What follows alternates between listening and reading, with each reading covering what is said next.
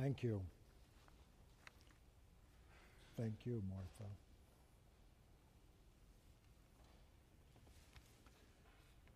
Our scripture this morning is taken from John's Gospel. We're continuing to look at the life and teachings of Jesus.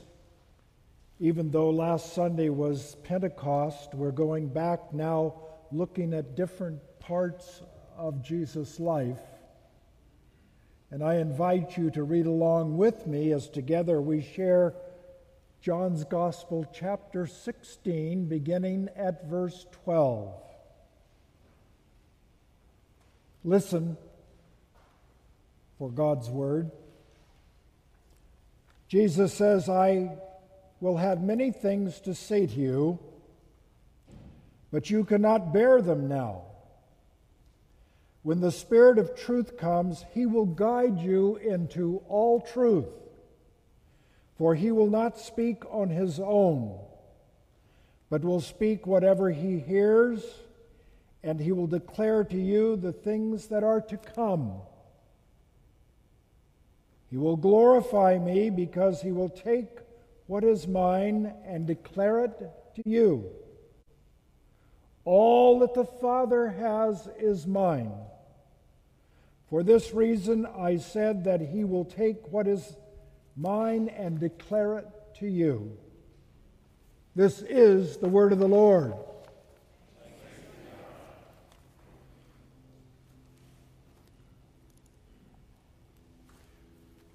Why does it only take a minute to say hello and forever to say goodbye? It's hard to say goodbye. There's a song that goes railroad stations, midnight trains, and somebody stands there with tears in their eyes. Taxicabs leave in the night, Greyhound buses with red tail lights. Somebody's leaving. It's hard to say goodbye.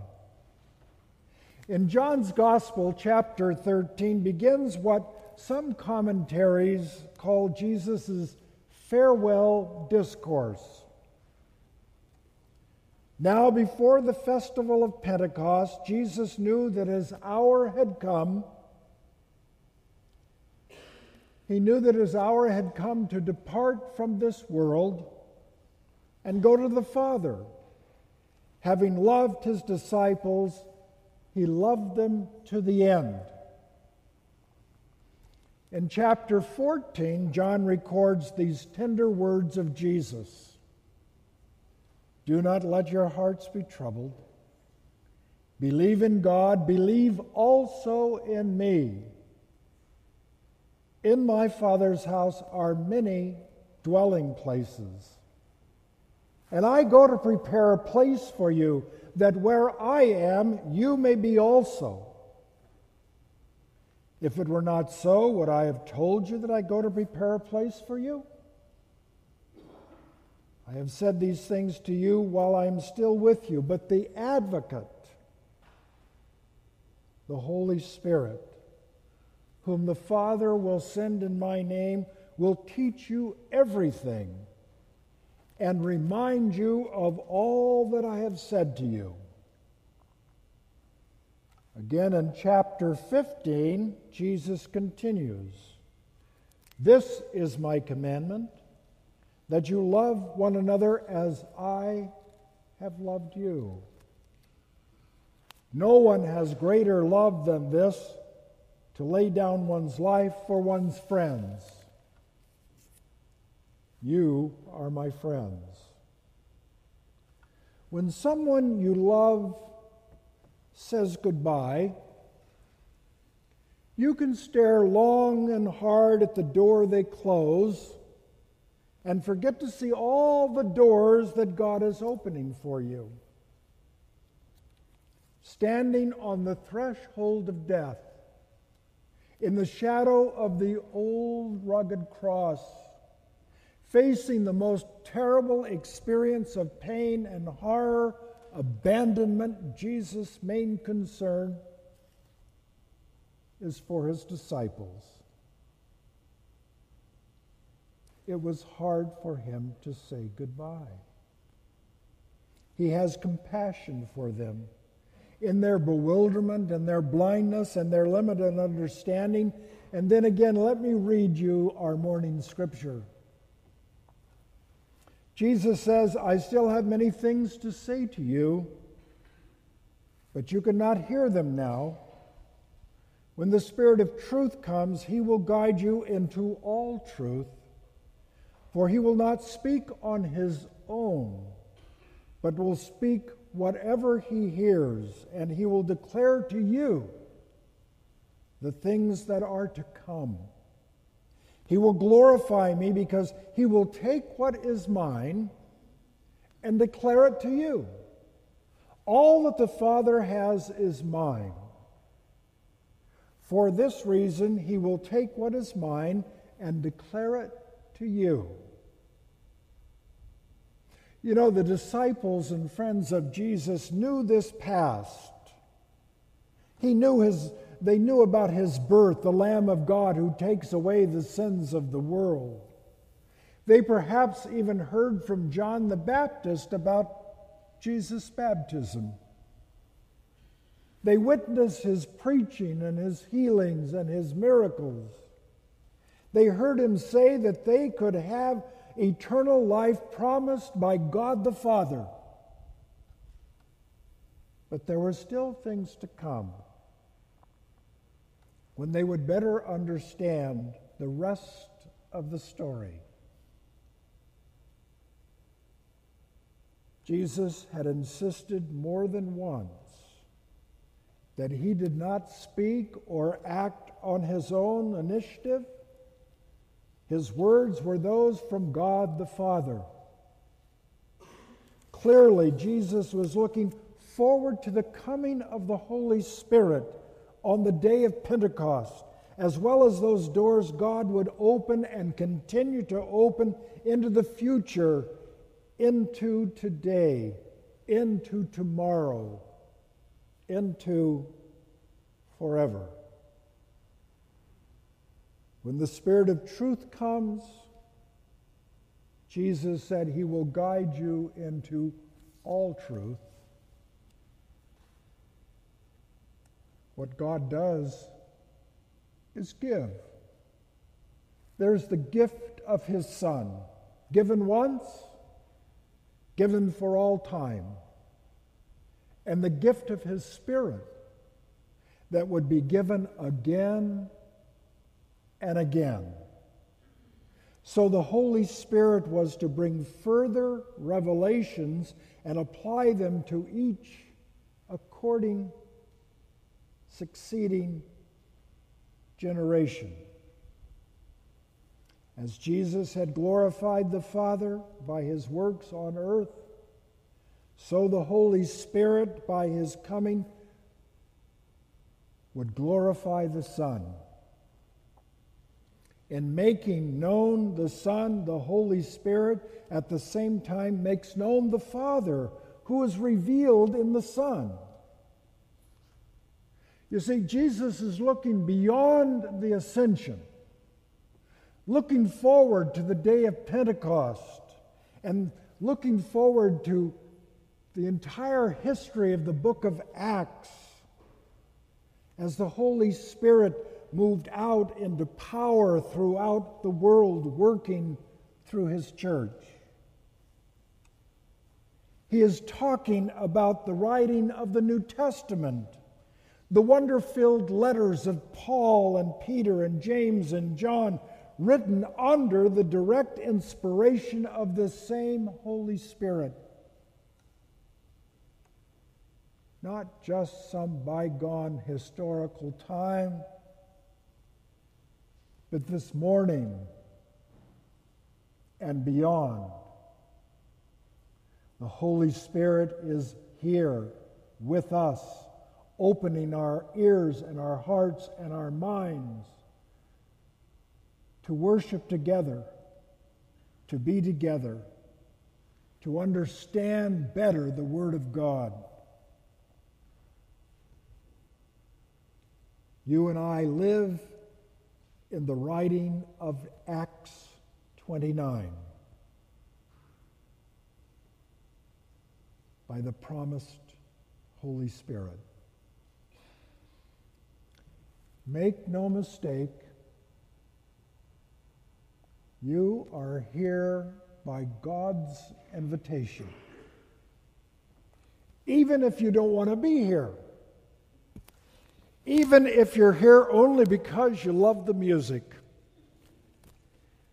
Or the ones you, you love the one sitting next to you more than golf. You are here by God's invitation.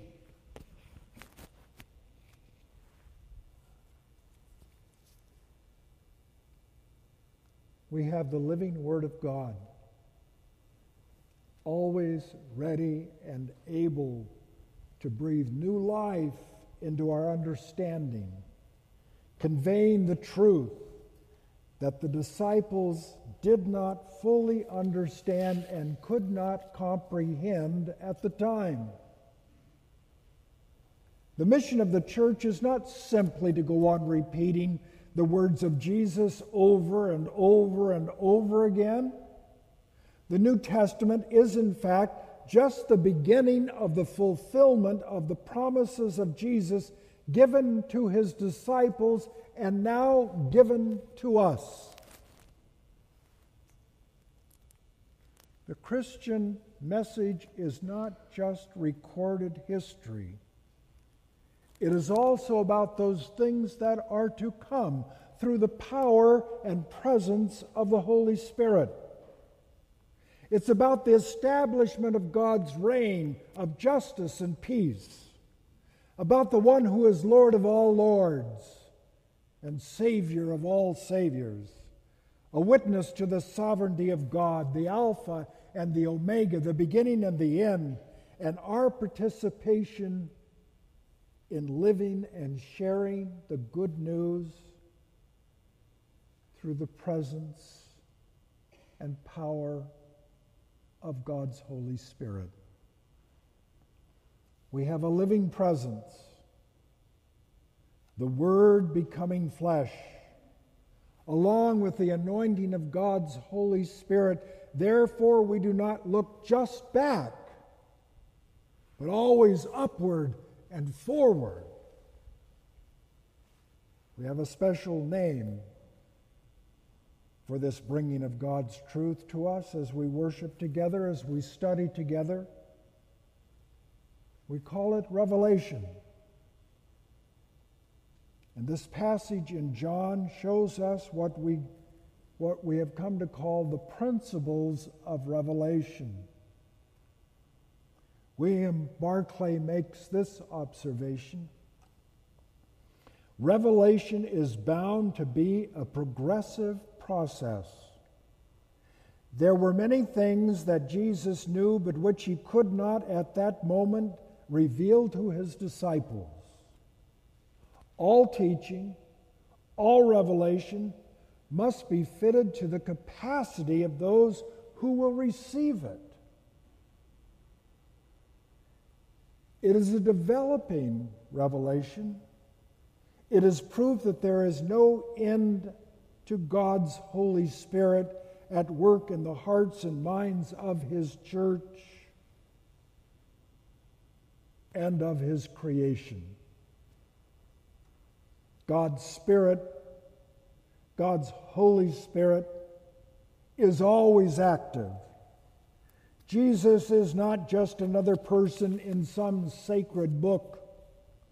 He is the living presence, and in Him, God's revelation continues to embrace the torn fabric of our lives, mending and making beautiful the tapestry of our love and hates, our lusts and longings, our strengths and weaknesses our courage, and our cowardice.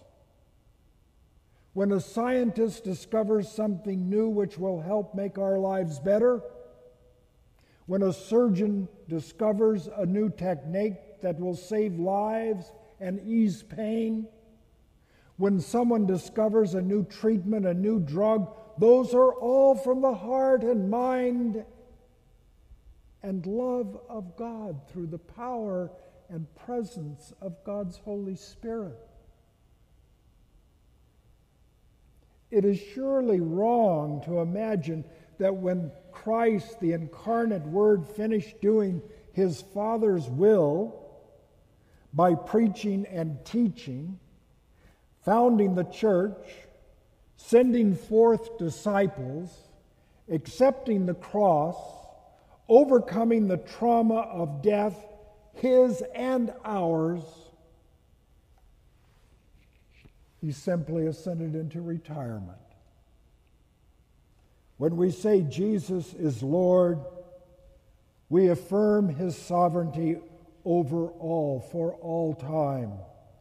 The incarnation given once, the gift of the Holy Spirit given again and again and again, individually to each one of us. And it would be an odd thing to think that God's revelation solely in terms of theology. Truth is not our doing, it is God's. Truth is not something we create by the process of our minds, it is something already waiting to be discovered. Something we appropriate but do not discover. At the back of all truth, there is God. And revelation is a continual opening out of the meaning and significance of life. The nearer we live to God, the better we understand the origins of truth. I believe that Jesus is the Savior of all humankind. I believe Jesus is called the great physician because he cleansed the sick and the hurting hearts and set people free to live a new life. He invites us to share in forms of ministry that nurture and heal, reconcile relationships through the power and the presence of God's Holy Spirit. The New Testament Gospels are full of stories demonstrating his miraculous love. But Jesus' miracles are not footnotes to his love. They are focal points showing us how we were meant to be physically healthy, well fed, of right mind, in relationship with each other, God making right what has gone wrong. Jesus, through the continuing work of the Holy Spirit, shows that the world's brutality are not natural. Illness, hunger, derangement, injustice, the hostility of all reflections of creation gone wrong. Christianity is founded upon the claim that Jesus embodies the divine love that nurtures all life. Jesus is God's eternal love, focused in one person. That Jesus embodies divine love that is made active in the world through the power and presence of the Holy Spirit. The Holy Spirit enables us to acknowledge that Jesus is our window in what humans could be, what human life could be. Look at his life. Ask God to help you to understand why all the miracles, why all the teaching, why all the healings, why all the giving of food? They are to show us that each one of us have the opportunity of continuing that ministry.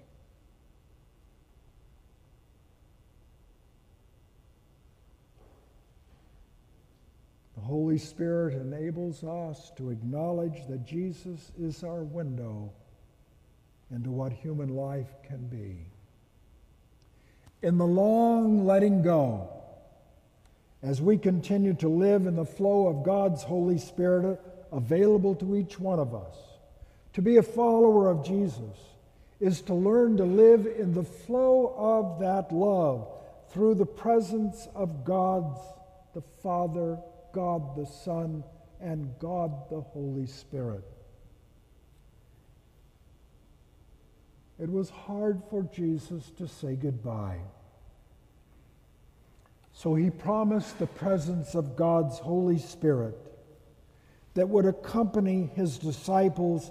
And so on the day of Pentecost, God's Holy Spirit was given not only to his beloved disciples, but according to the prophet Joel and the book of Acts, God's promise was to pour out my spirit on all people for all time, for all people, to continue the epic story of God's love and grace that includes you and me. And that one sitting next to you. Let us pray. Gracious, loving God, thank you for the incarnate Word.